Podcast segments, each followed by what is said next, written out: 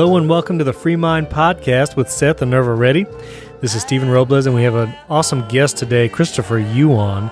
He's going to be with us, telling a story, his testimony, and doing some Q and A.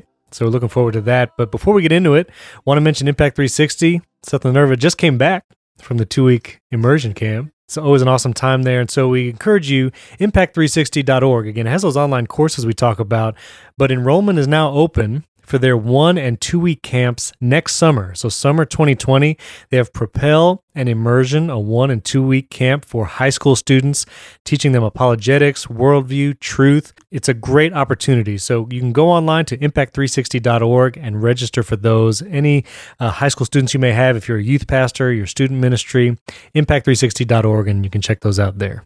Yeah, as Stephen just said, we're excited to have our guest, Christopher Yuan. He's a Bible teacher at Moody Bible Institute, and he has a master's in biblical exegesis from Wheaton College. He also has a doctorate in ministry from Bethel Seminary. He's written a book with his mom called Out of a Far Country A Gay Son's Journey to God, a Broken Mother's Search for Hope. He's also written a book called Holy Sexuality that we're going to dig into here in a little bit. He's got a powerful story. I cannot wait for him to share with you guys. But Christopher, would you mind telling our listeners um, your testimony, how you got to where you are, and just your journey along the way to meeting God? Yeah, I wasn't so I wasn't raised in a Christian home, but I wrestled with my sexuality from a young age. I didn't come out until my early 20s, which is a bit later than average now today. I, I, wasn't raised in a Christian home, and so when I came out, you know, my parents didn't have any context to to kind of work through this or to understand it. Uh, they weren't Christian, but uh, through that crisis, amazingly, my mother came to faith, and then eventually my father did. Well, I went the opposite direction. I thought they had lost their minds. You know, I was like, good for you, not for me. You know, I, I was not a Christian, and so that meant I would just, you know, you're you live once, so you're gonna have fun, and and I would go out to the clubs and to the bars and party, and unfortunately, I started doing drugs. I was I'm from Chicago. I moved to Louisville, Kentucky at the time. I was pursuing my doctorate in dentistry, so I was doing doing the worldly thing, trying to be successful in the world, but also have fun on the side. You know, work hard, play hard was my motto. Started partying and, and doing drugs, selling drugs, unfortunately as well. And and again, not all gays and lesbians do drugs. That's kind of a myth. I mean, some do, of course, some do not. But that definitely, unfortunately, is part of my story. And I got to be honest when I tell you my whole story, and, and that is a part of it unfortunately started selling drugs. My parents didn't know the extent, but they, you know, they knew that I needed to know Christ. And so um, eventually I was expelled from dental school. I then moved to Atlanta, Georgia. And at that time, I kept doing what I knew how to do best at that time, which was have fun and sell drugs, party.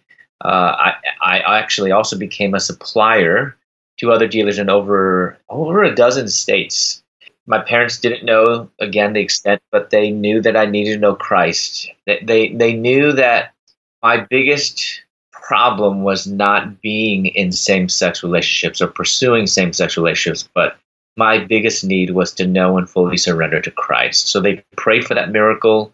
My mother fasted every Monday for seven years. She once fasted 39 days on my behalf. And knew, I mean, she prayed a bold prayer that God would do whatever it takes. That's how desperate she was. They came to visit me one time in Atlanta. I told them to leave after the second day. And they weren't, here's the interesting thing they weren't telling me that I was living in sin. But just the fact that God had so radically transformed their lives that they radiated Christ, that was offensive to me. And I told them to get out and I didn't even give them an opportunity to call up their friends. My dad gave me his Bible before he left, and I threw it in the trash. That's really how much I despised God's Bible.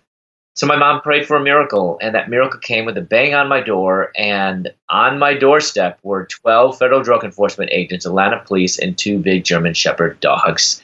So I was seeing 10 years to life in federal prison. Uh, you know, thinking that I was invincible, and there I was. I was caught. I was walking around the cell block a few days after that, and of all things, I passed by this garbage can, and on top of the trash, I found a Gideon's New Testament. Took it back to my cell, and I began reading it, and the Word of God began to convict me. Initially, it was not good news for me. I, it, I was told that I was a sinner, that I rebelled not against God, not only against the government, but also my my parents. And so, I mean, I was it was just not good for me. Uh, so I thought things couldn't get worse. Well, it did. I was called to the nurse's office and I got some really devastating news that I was HIV positive. So a few days after that, I was laying in my bed, looked up in the metal bunk above me, and there someone had scribbled something, and it read, "If you're bored, read Jeremiah 29:11. For I know the plans that I have for you, declares the Lord, plans to prosper you and not to harm you, plans to give you hope and a future." And you know, God could have used any verse from His Word, but He chose that one to be up written on the cell above me to tell me that he still had a plan for me. Well, I didn't know what that plan was going to be. I, I, wasn't. I didn't know. You know, this whole Christian thing was really new to me, and and I I don't even know at what point exactly I became a Christian. It was somewhere in that first year. Like my mother, it was a clear night and day, Saul to Paul converse. For me, it was really, really gradual. That over time, I think part of it is because I'm so hard headed God, I, I began just reading the Word of God and came across some passages that that seemed to condemn that core part of who I thought I was. So I went to a chaplain and I asked him his opinion on this issue of sexuality. And I was pretty surprised when he told me that actually the Bible does not condemn homosexuality. So, and he gave me a book even to explain that view. So I, I took this book, I, you know, everything inside of me wanted to believe it. I took that book, I began reading it with that book in one hand and the Bible in the other. From a purely human perspective, perspective, I really had every reason in the world to accept what that book was claiming to justify the way I had been living. But it was God's indwelling Holy Spirit that convicted me that those assertions were a clear distortion of God, His Word, and His unmistakable condemnations against same sex relationships. So honestly, I couldn't even finish that book and I gave it back to the chaplain. So I turned to the Bible alone and I went through every verse, every chapter, every page of scripture looking for justification. You know, I, I wanted to find any type of a positive affirmation for a monogamous same-sex relationship. I wanted my cake and eat it too. I mean, don't we all? We we just we want to be able to, you know, not have to change, not have to uh, you know, surrender everything to Christ so that we can still have my flesh and still have God at the same time. And so I that. But I went through the whole Bible. I went cover to cover several times and I couldn't find any. So that meant I was at a turning point. Either abandon God and His Word, live as a gay man, pursue a monogamous same sex relationship by allowing my attractions, and this is important, by allowing my sexual attractions to dictate not only who I was, but also how I lived. Abandon pursuing a monogamous same sex relationship. How? By freeing myself from my sexuality, by not allowing my sexual desires to control who I was, and live as a follower of Jesus Christ. My decision was really clear and obvious, and I followed Jesus. The days and the weeks and the months of abstinence passed, and I realized that my sexuality does not have to be the core of who I am. That's really key because, like, everything about me before was I am gay. This is who I was, not just what I felt or what were my desires or what were my behaviors or what I was doing, but this was who I was. And God was telling me, no, your identity is in Christ. And that was so foundational for me. I realized that my sexuality doesn't have to be in my sexuality. My, my identity doesn't have to be in my sexuality. As a matter of fact, my identity is not gay. It's not gay. It's not even straight or heterosexual for that matter. But my identity as a child of the living God must be in Jesus Christ alone. God says, Be holy. And this is, you know, he says, Be holy, for I am holy. And I had thought before I became a Christian that if I was going to become a Christian, that I would have become a heterosexual, as the world defines it, a heterosexual. That somehow the more sexually attracted I were to lots and lots and lots of women, the more of a Christian man I would be. But I realized that even if I had opposite sex attract opposite sex attractions, I would still need to flee temptation and put to death my sin nature every day. So heterosexuality is not the goal. It's too broad. Besides, God never says be heterosexual for I am heterosexual. but neither did God say, Be homosexual, for I am homosexual. Rather, God said, Be holy, for I am holy. So, therefore, the opposite of homosexuality is not heterosexuality, but the opposite of homosexuality is holiness. As a matter of fact, the opposite of every sin struggle is holiness. And so, God began to help me to see that change is not the absence of temptations, but change is the spirit wrought ability to be holy even in the midst of temptations. So, as I began to live this life of holiness and surrender, God revealed His plan for my life, which was to be in full time vocational ministry. And and when I had that change of heart, uh, I realized that that you know it didn't matter where I was, whether I was in prison or out of prison, because my calling would remain the same regardless of the location. And uh, so with, with this change of heart, God actually did another miracle, and He shortened my sentence from six years, which is what I actually got, to actually three years, which is really unheard of in the federal system. So, with only about a year left of my prison sentence, I knew that if I was going to continue on in ministry after prison, I better learn more about the Bible. so, I called up, collected my parents, and I told them I think God's calling me to ministry. And they and I asked them to mail me an application to Moody Bible Institute, but that there was silence because I think they both dropped their phones. Sure. Oh, wow. they mailed the application to me, and I realized I needed references the only people I could find was a prison chaplain, a prison guard, and another inmate to write my references to Moody. so amazingly, Moody accepted me. I was released from prison in July 2001. Um, I started the very next month. So think about the surprise of my classmates when I answered their question, What did you do this summer? I graduated from Moody 2005, went on to my master's in exegesis from Wheaton College Graduate School, and then got my doctorate in 2014, and then co authored with my book out of a far country. Uh, this my mother and I wrote it together. It's it's our memoir, and that's when I introduced this concept of holy sexuality, and um, knew I needed to flesh that out, and I just did that with my newest book that came out in November 2018, uh, Holy Sexuality and the Gospel: Sex, Desire, and Relationships Shaped by God's Grand Story. And so now I'm teaching at Moody, uh, and uh, but I do that essentially just part time because I'm not able to teach full time because uh, I'm most of the time, I, I actually speak and travel full time, uh, and I just uh, teach at Moody part time. Man, what a powerful testimony! One of the things that sticks out too, as you were talking to me, is that uh, actually you and Nerva have in common is I, I, believe, Christopher, that you were your parents came from uh, Taiwan. Is that correct? Mm-hmm, yeah. And so you were born. You were kind of the first generation America. Uh, Nerva's parents yeah. were from uh, Haiti. From Haiti yeah and came to Chicago. And she was born in New York, but raised in Chicago, South Side Chicago. Mm. And so, um, you know, it's just a cool little connection there. But you know, every yeah. culture kind of brings their own thing to the table that sometimes is a little bit different from American yes. culture. And you mentioned that for your home, you didn't grow up in a Christian home. And Nerva, I think you would say kind of similar. Yeah that you didn't mm. grow up in a Christian home either. Um, and one of the common narratives in our culture is that if you know if, if you are gay your parents will not love you if they're christians. You know they will they will be against you. They in fact it might even be impossible for them to love you. But in your case one of the things that sticks out is it was actually the opposite because you said they weren't believers right when you first told them about it? Yes, and that they kind of yeah can you can you maybe share a little bit more about that process and then maybe how you and your mom ended up writing a book together? That's kind of wild yeah, you're exactly right because that's that's the narrative that we um, hear today that Christian parents aren't able to love their gay children.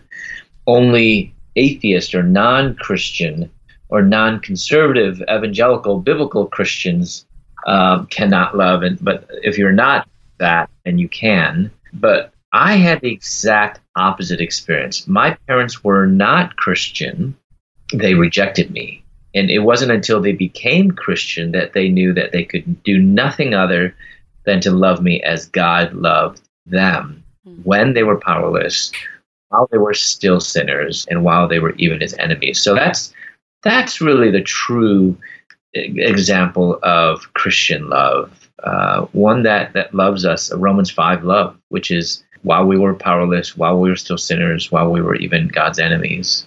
That's true love. So that's uh, that's exactly true. You know, the, the narrative that we might hear is not the one that I experienced. Such a uh, powerful testimony to the prayers that your mother prayed, you know, and to to mothers out there that might be walking through the same thing. It's just a, a strong reminder that prayers, they don't fall to the ground, that God hears prayers. And you said that she was desperate and she really went before the Lord, obviously on your behalf. And so I applaud you, especially in a culture as well that um, is not as honoring to parents as I, I see that um, kind of waning away, but that yeah. you chose to write this book with her and to, to partner yeah. in ministry and such an honoring thing to do to, to just share that journey because she, she played a huge part in um, your salvation. So I love that.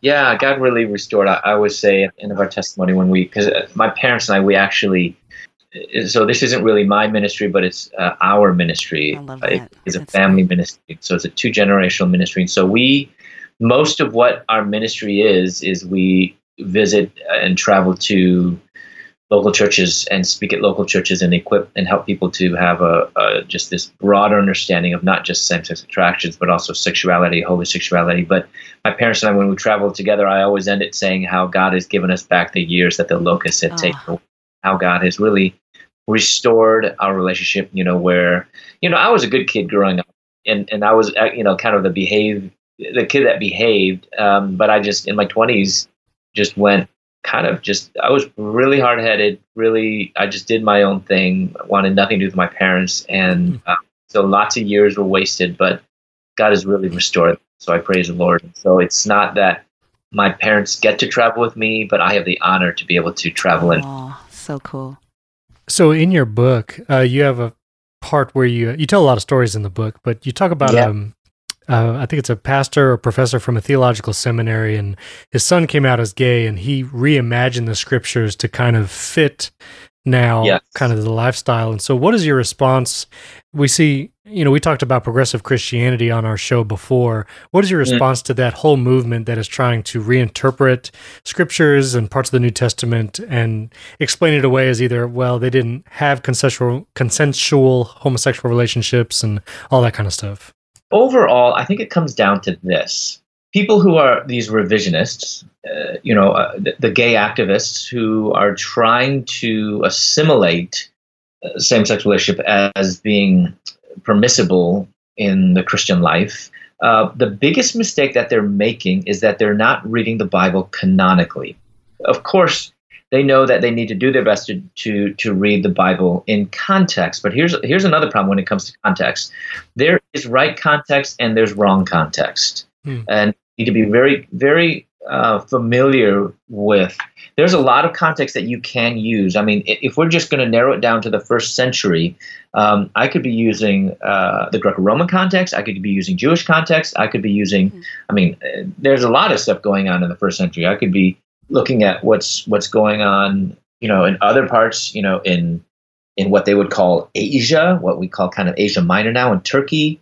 Uh, that context but there's a right context and a, and, a, and a wrong context. And also, there's a context that is more emphasized and one that is less emphasized. Because, of course, you know, you have both the, the Greco Roman context, the Jewish context. So, for example, I, have often he- heard it. As a matter of fact, the New York Hillsong pastor Carl Lentz Carl Lentz made a comment that uh, Jesus never really said said said much on homosexuality, so neither w- would I. He, and then his argument was uh, it was very common in the Greco-Roman world homosexuality, and the fact that he was silent on it. Uh, I mean, if he wanted to address it, he would have. The problem he's he's correct that it was very prevalent in first century in the Greco-Roman world, so he has that correct, but he's using the wrong context. Why? Because mm-hmm. Jesus Christ, he came first for the Jew. And therefore, in first century Israel, it's not first century Israel was starkly different than first century Rome and first century Greece. So for Carl Lentz to to to that's a, a prime prime prime prime example of misusing context. Oh, wow. That you might have the correct time, but it's the wrong context. Mm. That, that's one big mistake that they're doing. But I would say the overall bigger mistake is that revisionists they are not reading the Bible canonically. What I mean by canonically, that, that means more than context, because of course context can mean literary context, but also historical context. But canonically means that uh, we are reading the Bible in light of all 66 books of the Bible. The canon are the 66 books inspired by God. So that's 39 in the Old, 27 in the, in the New. So when I'm reading something out of Leviticus, I'm reading that in light of Genesis. I'm reading in light of Isaiah. I'm reading in light of Micah. I'm reading in light of you know Hezekiah, you know, or you know Habakkuk, or or the Gospels, or Book of Romans, or you know. So all of these uh, you know inspired books written by inspired prophets and, and apostles uh, and and and the men that that God used to record his word, they all are on one accord. It's one unified witness. Why? Because they're not written just by a bunch of different human authors, but they're also written by the Holy Spirit. So that is what ties them together. And when we do that, that narrows the scope for the possibility for interpretations because it's it's it is we do have to admit when you look at any particular verse there are various different types of interpretations, but how are we to narrow them down objectively? Hmm. We do that by allowing Scripture to interpret Scripture. Because when you read things canonically, you will you you must catch where a biblical writer might quote a previous author or uh, might also uh, allude back to a previous written text. Might not quote an entire verse, but will allude by pulling a couple verse, a couple words, or maybe three or four, or maybe even eight words, uh, like in like in Romans one, that Paul was referring, alluding back to Genesis one, or like in First Corinthians six and First Timothy one, where Paul creates a compound word which is created from two words that allude back to Leviticus 2013. So mm-hmm. when you read that in, in light of, you know, reading canonically and catching these intertextual allusions, um, that will avoid from you know going and reading things in, incorrectly. I, as I often say, reading the Bible canonically puts guardrails on your interpretation. Hmm. That's good.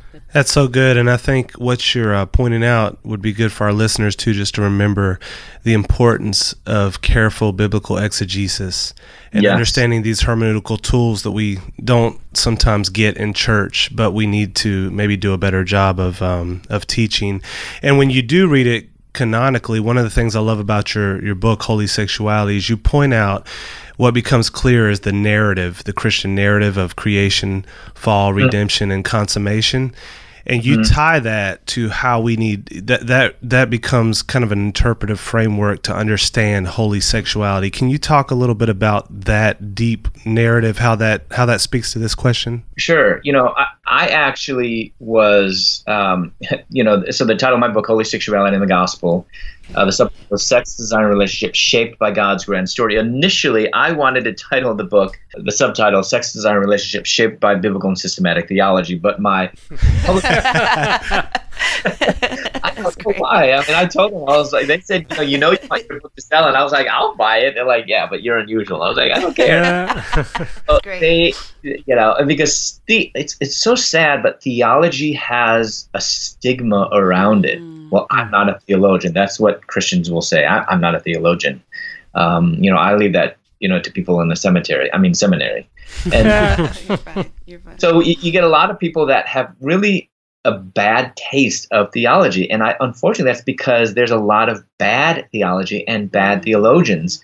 Because people say, well, I, you know, I just I, I, I want to be practical. I don't, you know, theology is impractical. That's actually the opposite. I had an amazing theology professor my first year at Moody, and he told us bad theology leads to apathy. Hmm. Good theology, like a robust understanding about the character of God who's so other than us who's so awesome and incredible and glorious and holy and amazing and powerful and all-knowing that mm.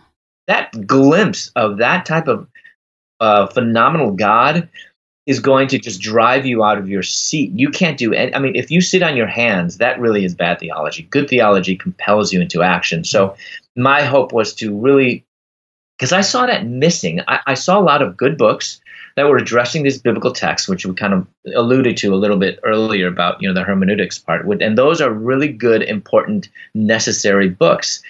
But we can't build Christian life simply upon God's no. So we needed to mm, see God's yes through the broad, you know, the breadth of scripture um, and so what is what's the theology of sexuality and i had not seen yet a book on that I, I, saw other books that were kind of pragmatic in nature but they were missing some real theological depth and so uh, this middle part i thought was missing and so that's why i wanted to write this book so we re- retitled the subtitle uh, sex is our relationship shaped by god's grand story which would be creation, fall, redemption, and consummation. God's grand redemptive arc in Scripture, and how that actually better shapes and understands, uh, helps us to understand uh, human sexuality. That's good. Later in your book, you talk about the outreach aspect, and I work at a large church, and you know, I think mm. those of us who are encountering the LGBT movements and those in that culture struggle yeah. to know what words to use, how to talk to both Christians seeking answers and non-Christians who are on the opposite side of the of the debate. So, can mm. you talk a little bit more about, you know, you say don't use the words like lifestyle or choice and those kinds of distinctions. So, can you kind of guide us? How should we talk about these things as Christians to our friends and family?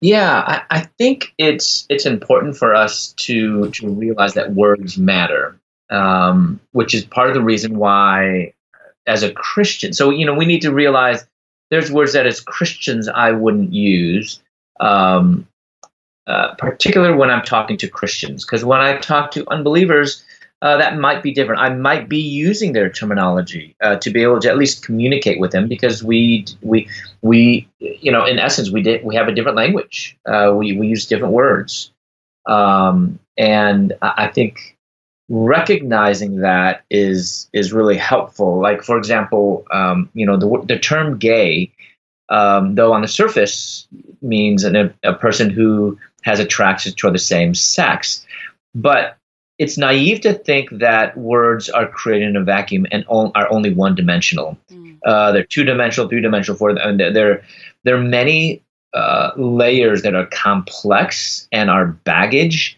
Um, and one of the aspects of gay that I resist and reject is that uh, it, it gives the impression that sexual orientation is an ontological category. In other words, that mm.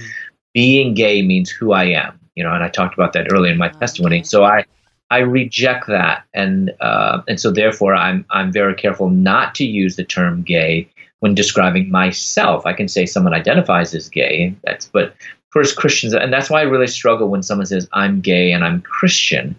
Um, it's it's it's uh, I think it's an ignorance or a naivete to think that um, they only mean that they have same-sex attraction. Some and and people, some people who use that term realize that that's why they realize that they have to add another adjective to it. So they would say, I'm a gay celibate Christian, which for me says if you have to keep adding on adjectives to keep clarifying the adjective, yeah. maybe you should just get rid of that adjective. So I just use mm-hmm. Christian um, as who I am. If you know Christ, you know that when I say I'm a Christian, that also means that I know I'm a sinner. Um, what type of particular sin? Uh, you know, if you're willing to listen, I'll be I'll be willing to tell you, you know, what what it is that I might be struggling with, but I don't have to tell everyone, and I don't think that is necessary to put that on my forehead that that is who I am.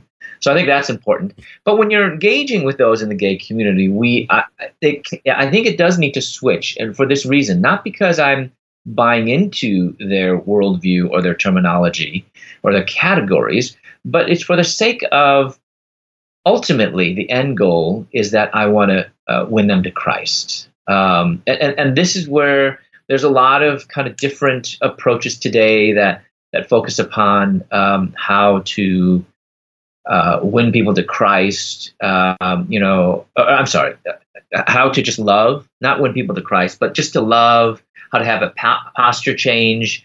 Um, uh, you know, how to uh, really.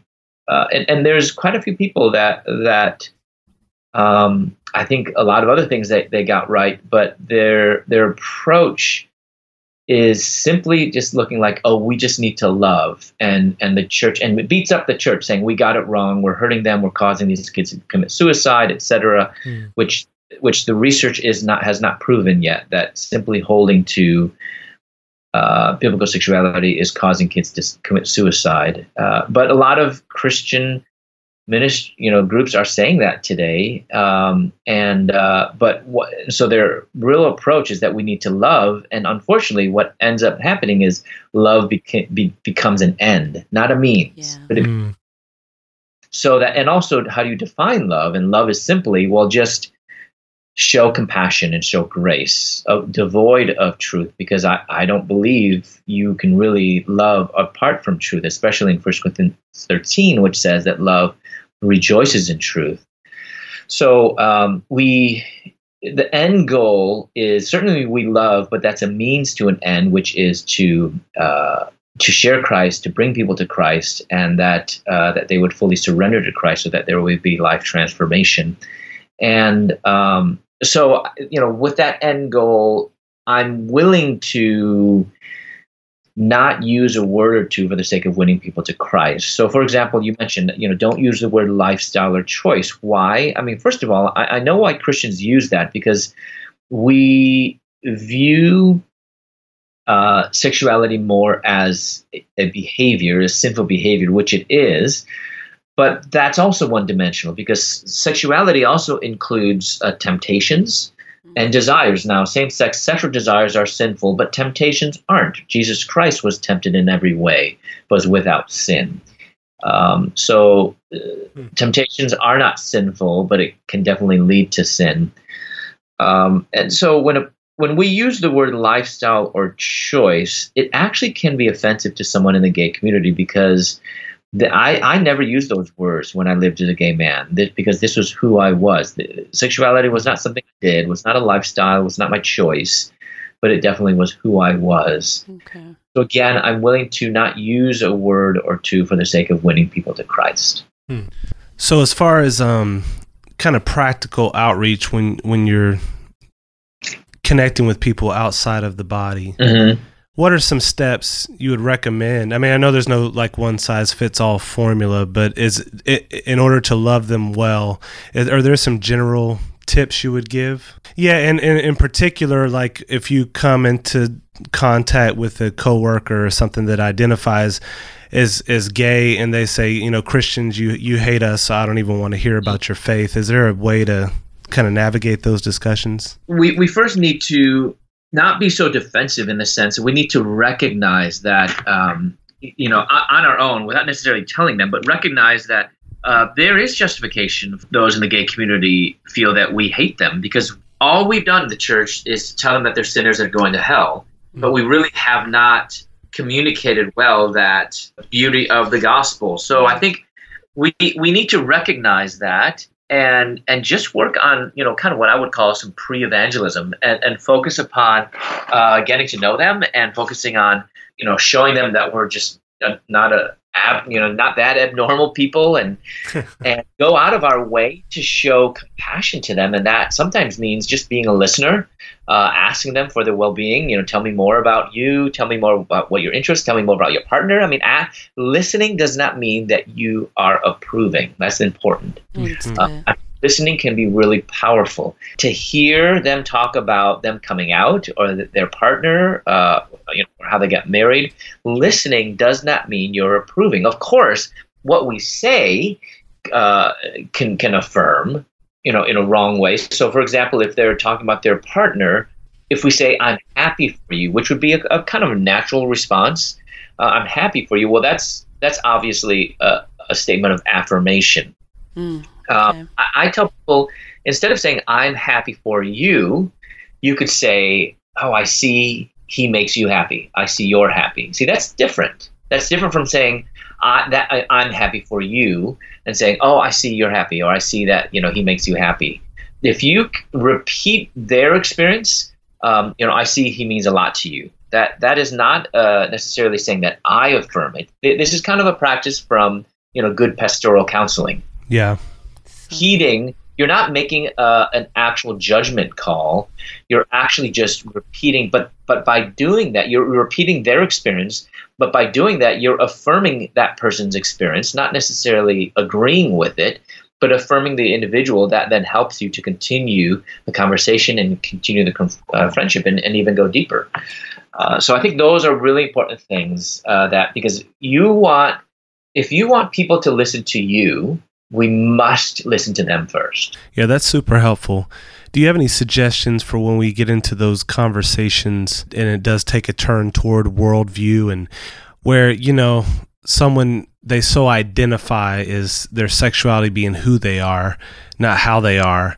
Um, how do you help kind of deconstruct that and maybe help them to come to see things in a more biblical way? You know, when we're engaging with our friends in the gay community, it maybe it's I think initially it's less about convincing them of the biblical worldview, and that might sound so radical and, and so way you know out there, but I think it's more first building trust building friendship, building relationship that, that then provides the context in which to have those later conversations. I'm not avoiding them, but I know that something needs to come first, especially with my gay friends, because they already have this misunderstanding that Christians hate them. So I need to, I, I'm going upstream, and so there needs there needs to be there's a lot of back work that can be done first. In in essence, I think about it as uh, you know the good soil and the bad soil parable um, there's a lot of bad soil out there, and part of that is, is some of it is of our is our own fault. Uh, we thrown rocks, uh, we thrown weeds, and and and we haven't watered those the soil, uh, you know, in the gay community, and so it's hard. It's very hard, mm-hmm. and it needs some time to uh, pull out those rocks and pull out those weeds and prepare that soul to receive the seed, which is the gospel. So that takes time. Um, but before you even share the, the Christian worldview, and this is where it's hard because I know our gay friends, they know we're Christian, and then they're going to press us and ask, well, what do you think? Yeah, I know you think this is sin. Yeah, I know you think I'm going to hell. Um, it, you know, depending on the situation, if you're first just initially getting to know them and they're trying to push it, it's okay to deflect. Jesus Christ did not answer every question. Uh, he sometimes answered a question with a question. He sometimes was silent. So deflecting is okay. I think it's okay to say, you know, I'm just getting to know you. I would love to get to know you more, uh, and and uh, and and I, would like to emphasize on that and tolerate our, our differences and celebrate our similarities if we, if we can do that. And so it's okay to deflect that. Or if it's some, if you've gotten to know them a little bit better, you could even say, um, you know, I know you don't even believe in God, so actually, why does it matter to you what God thinks? So, actually, let's first talk about the existence of God. That's much more important first. I would much prefer talking about God and His Son Jesus before we talk about morality, because morality is not going to save. Even if I convinced an unbeliever that same sex relations are sinful, they're still lost. So I must first talk about God and his son Jesus. But that also means having these conversations is, is, is difficult. So you know, you know, since you both of you uh, you know are familiar uh, with apologetics, um, you know that there's there's different approaches. There's classical. There's you know um, evidential. Uh, there's you know these different approaches. And there's an approach that, that, that I found really interesting, and it's called the presuppositional approach and that uh, recognizes that as much as we can give reason and logic um, and evidences to an unbeliever, uh, we can give the best reasons, uh, but if their heart is in the right place, and actually it's in most situations, uh, they still don't believe. So it's not reasons or logic or evidences that draw people to Christ, it's God. So we, I think everyone would admit to that. So does that then mean we do nothing? Absolutely not.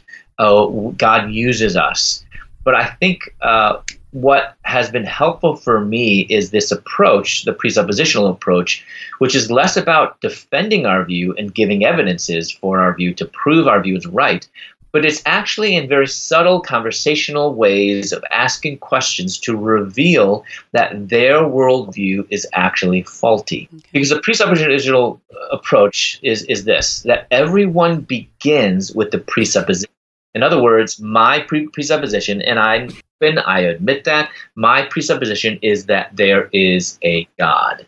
An unbeliever's presupposition is what? there is no God, right? God, yeah. So, you know, I could give them all these evidence about the resurrection, and if their presupposition is there is no God and also there are no miracles, then any evidence that I give them is just going to fall off their back like water off a duck's back. I, yeah. I, I, don't believe it. You know, they're going to get say it's an anomaly or they're going to give some reason. So it's really the presupposition that is the guiding power. But if I recognize first, you know, of course, this takes we need to recognize things and listen, be a good listener to listen to what is the worldview.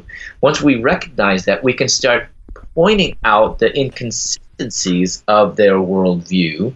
I know that God is true and His Word is truth, and that all other worldviews are inconsistent. And it's, in essence, our job to help others to, to see that, to show how their worldview is inconsistent because n- no one cannot have any worldview. Everyone has a worldview. But when you begin showing the inconsistency of the worldview that they thought was on solid rock, but actually it's quicksand, begin scrambling and start looking for, I need to have a new worldview. That is, and, and when they're open to that, and, and when you see God do really beginning uh, work in their lives, then you have this open begin speaking in and say, well, let me tell you my worldview and the consistency of that. Uh, so I think that's that's what kind of my approach would be with someone who kind of identifies with that. It's it is asking questions. You know, their worldview. One of the presuppositions is this is who I am. Uh, you know, we don't have evidence for that. That's that's just a presupposition that sexuality is who we are. And so asking questions, you know, like, you know, tell me more about who you are. You know, what, what do you do? What do you do? And tell me more, you know, when you say gay, you know, I know what that means, but tell me more what you mean by that. Mm. Why is it then that you say sexuality is who you are if sexuality is, you know, actually what your desires are or even the uh, relationships that you have and uh, your strong hope for intimacy, you know, as strong as a desire might be, that should still never be who we are. So I think it's it's subtly having these. It's it's all through a conversation. I think uh, apologetics and evangelism go hand in hand, and I think those are always best done in the context of conversation. So helpful, Christopher. As you've uh, gone out over the past few years to to help equip the church, do you are you encouraged by what you see? Are we growing in knowledge and understanding and how to reflect Christ to this community, yeah. or like because I feel like in the past we've held this sin as the highest sin, and yeah. and that's probably why they felt so separated from us or feel like they can't step in church and feel loved and accepted. What are your thoughts on that?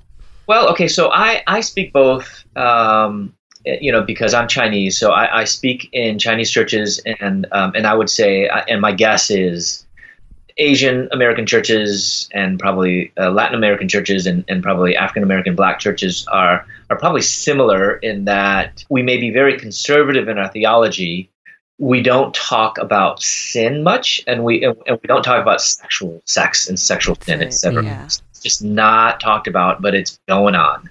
So and, and so it's it, it's these types of churches that have historically treated same-sex sin as particularly one of the worst sins. Mm. Um, so I am encouraged to see that it's less of this. Now I, I'm I'm just going to admit I'm I'm naturally more of a pessimist. Gotcha. so, you might uh, have a uh, witness here in this room.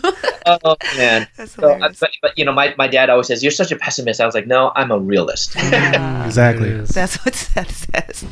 Here's the thing: I'm I'm both encouraged and discouraged in, in a sense. I mean, I'm I'm encouraged to see that there's less people are realizing this is not the worst sin, especially churches that invite me, I think are getting it. So I'm really mm-hmm. encouraged by that. I am a little bit discouraged because I, I see where this lie of that sexuality is who you are mm. is so entrenched now in our church, especially mm. among our youth and young adults. Wow. Mm.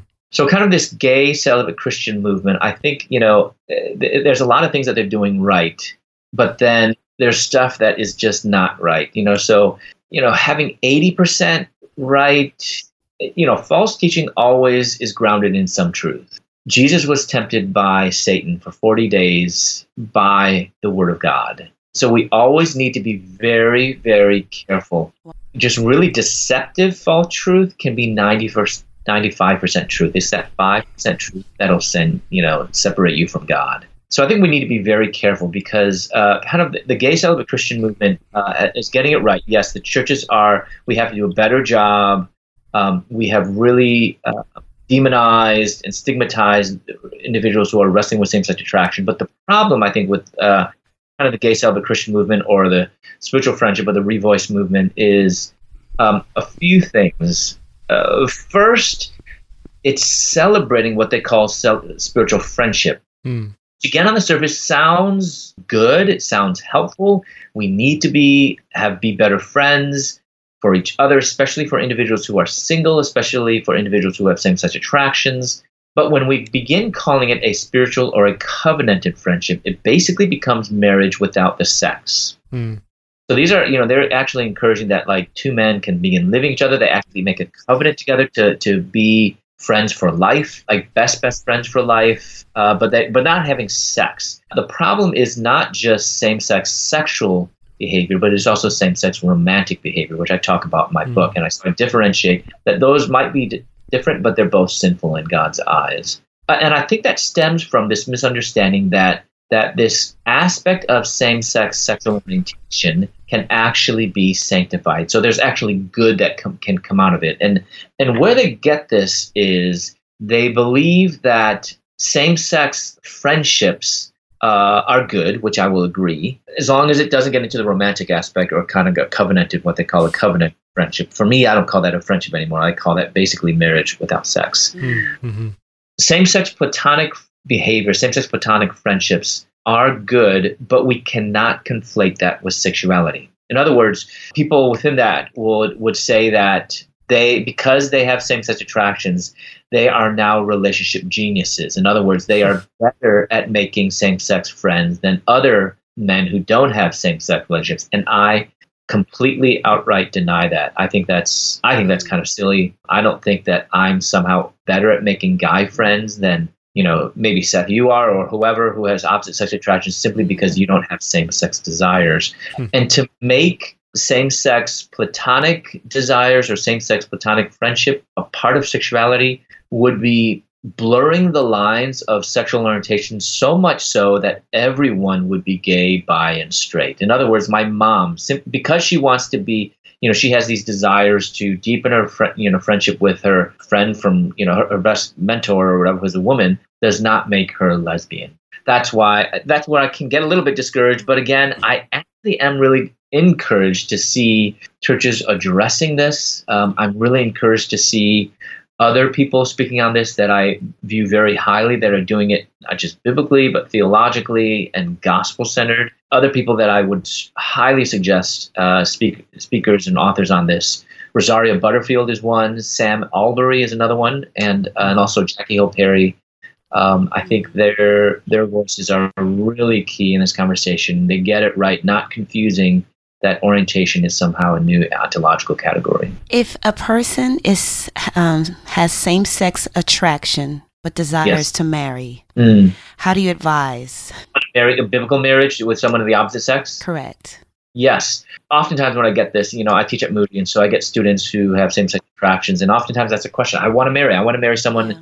Uh, get married to someone of the opposite sex, have family, have children, etc my first thing is usually that's great marriage is, is a blessing it's it's something that that that is that is good but let's put that on the on the back burner for right now it's and, and actually i would say this for even if a man came to me he doesn't have same-sex attraction. That's good. Okay. And my reason is because that doesn't mean that they're not open to it. I'm just saying don't make that your main focus. That's that's my main point. Because i i see too too often where people make that like their sole goal ah, in I see. and they be, become consumed by this. I mean, you should see these freshman girls come on campus. I mean, it's, it's crazy. And the guys, you know, I mean, so it's, I think we need to be, if we truly believe in the sanctity of marriage, in other words, the holiness of marriage, the goodness of marriage, we should never trivialize it. Oh, that's so good. And I think when we trivialize it, it's we can do that by over sentimentalizing dating and marriage.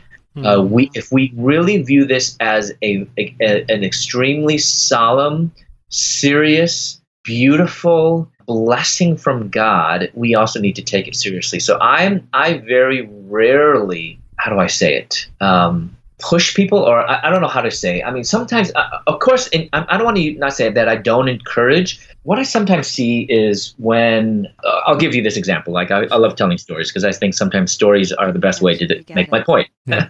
so i was at church uh, one day and um, and the funny thing is my parents and i are traveling almost all the time we're maybe at our home church maybe three times a year so i was at our home church and my parents and i were kind of front row people because we like to be right there and the like the splash pit so we like to be right there in the action. Um, and so we got there early, and uh, you know, people are coming in, and we hear maybe a few rows behind a young man, I think, uh, was telling some of his friends and some of maybe the older ladies in the church, you know, that he had just met someone and they were really excited. They're like, "Oh my goodness, I'm, we're so happy for you! You know, congratulations! What's your name?" They're so happy, congratulations! And I'm thinking, congratulations! He didn't do anything. Like he just met. right. Like, if he got a job, maybe congratulations. Like if he, you know, I get it. That's funny congratulations, praise the Lord, you know, but he, you know, you just simply met someone, you know, congratulations. I mean, I see. If it was me, you know, I, I would say, great. Does she know Christ? Come on now.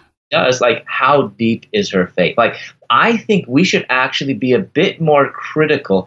I heard the best thing from a pastor. He said, This is my goal in marriage counseling my goal is to convince them not to get married. Hmm.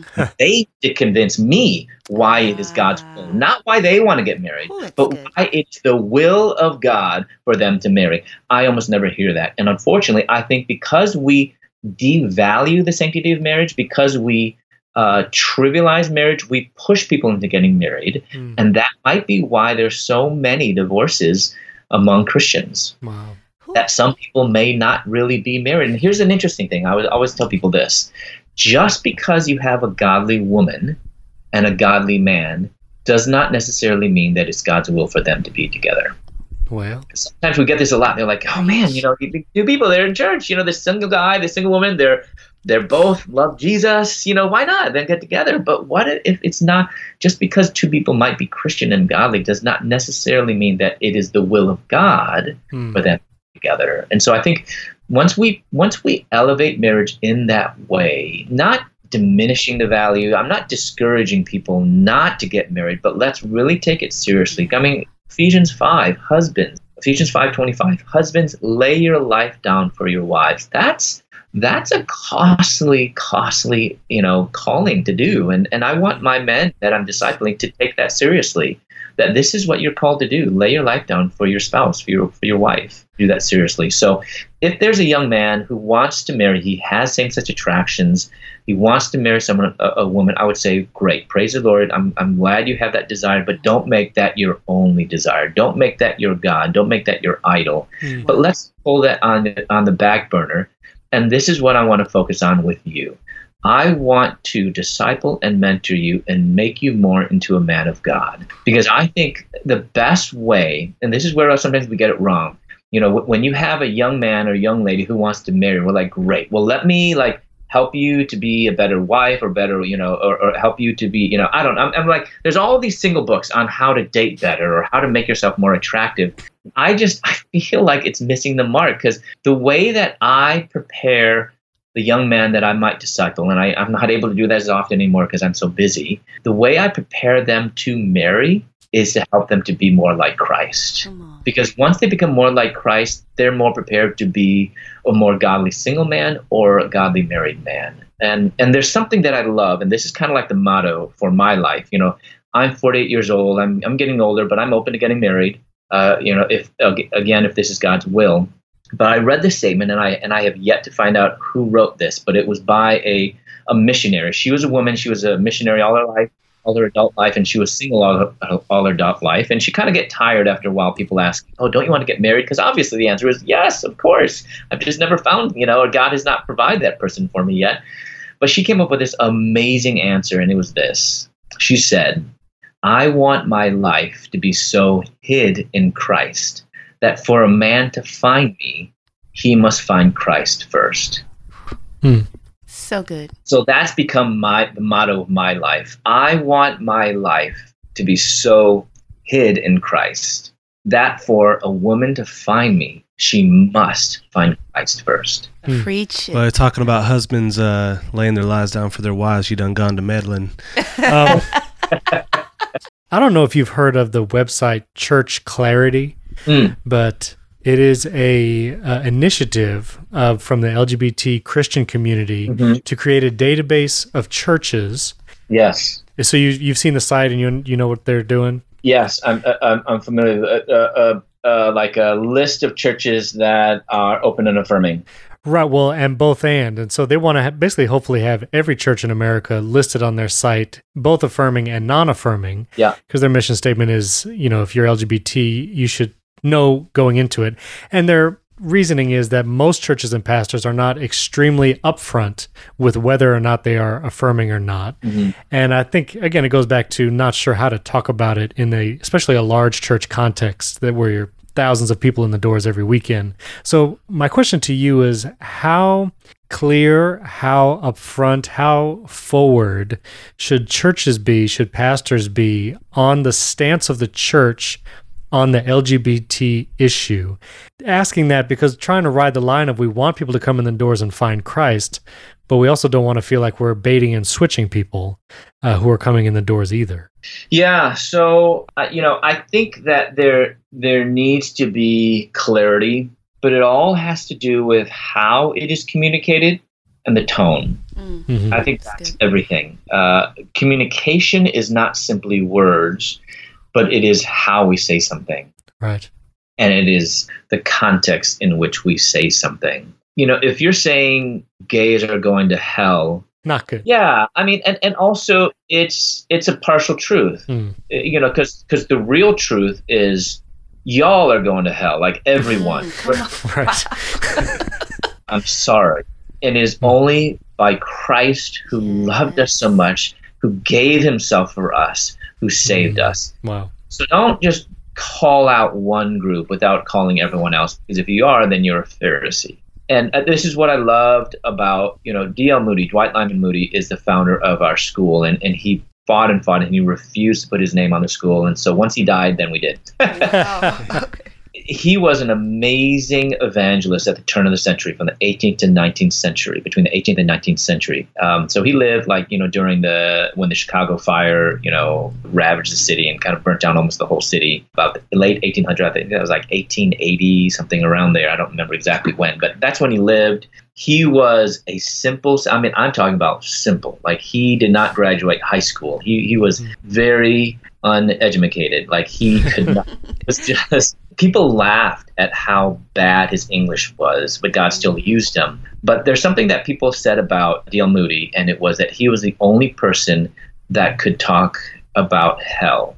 And the reason he said, they said, was because he did it with tears. Hmm. Are we preaching? If we preach about judgment, first of all, are we are we are we doing what the Bible says, Romans 2 and 3, which which Romans 1, 2 and 3, which really lays it out and says everyone everyone deserves the wrath of God. But then going to Romans 5, which is, but this is the God, this is how God loves us by sending his son while we were powerless, powerless, while we were still sinners, which is, I love that word still because that's really important. He wasn't, he didn't save us when we were beginning to choose God or when he were like, when we start turning to God. No, when we were still sinners, we were mm. in our mm. sin.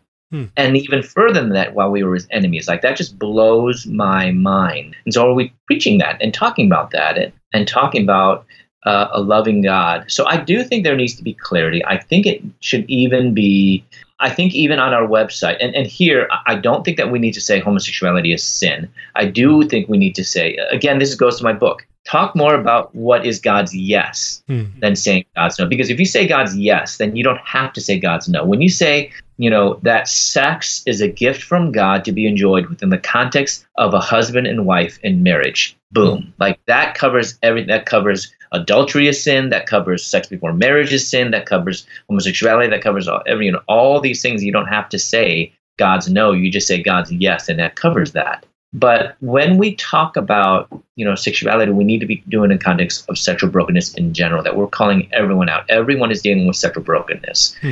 not just this. This is not the worst of sins. And also when we preach on marriage, so as you guys, you know, saw my book, I have, you know, a chapter on what identity, chapter on a day, chapter on like, you know, all these different things. But I have two chapters on marriage and two chapters on singleness. Actually, that's at the heart of my book. And those four chapters are the biggest chapters in my book. Actually, the singleness ones are the biggest chapters of my book. So when we preach on marriage, which many, many churches do, I almost never hear them preach on singleness. Mm. We have, and even throughout the year, many, many, many examples and illustrations of marriage, especially since most pastors are married. That's fine eh, because the best illustrations come from your own personal experience. But I almost never hear an example about, uh, you know, godly single women and men. Hmm. Why? You know, and, and why don't we have an entire sermon on singleness when almost 50% of American adults today are single, mm-hmm. not married? Uh, so we're really missing a demographic. So I think those are ways that can that can that we should communicate about sexuality, about godly view of marriage, godly view of singleness, uh, but also when we talk about this sin, that we're talking in light of all the other sins, that we're not elevating this greater than the others. Uh, thank you so much, Christopher. This has thank been so you. helpful, man. And we so just good. will continue to pray for your ministry. I know it's very timely right now, and uh, just pray that God continues to open doors for the impact you're already making, man. We appreciate everything you do, and we have personally benefited from it. And we hope our listeners will uh, check out both of your books and watch your stuff on YouTube as well. And, and I know they will benefit alongside of us. So thank you so much. Oh, you're welcome. You're welcome. We hope you enjoyed this interview with Christopher Yuan. Encourage you, the links to his book, his website will all be in show notes. Again, the book we really talked about today was Holy Sexuality and the Gospel by Christopher Yuan. And we encourage you, you can interact with us on social media Instagram, Twitter, and Facebook. On Instagram and Twitter, it's at FreeMindFM. On Facebook, it's Freemind Podcast FM. And you can check us out on Patreon. If you go to patreon.com slash freemindfm, any donation to the Patreon will get you access to all of our bonus episodes. We had a Q&A with Nancy Pearcey. We have many parts with the Mountain Prophet, that interview. It's a awesome content, and you get access to all of that immediately with any donation to Patreon. So patreon.com slash freemindfm. And thanks for tuning in. We'll see you next week.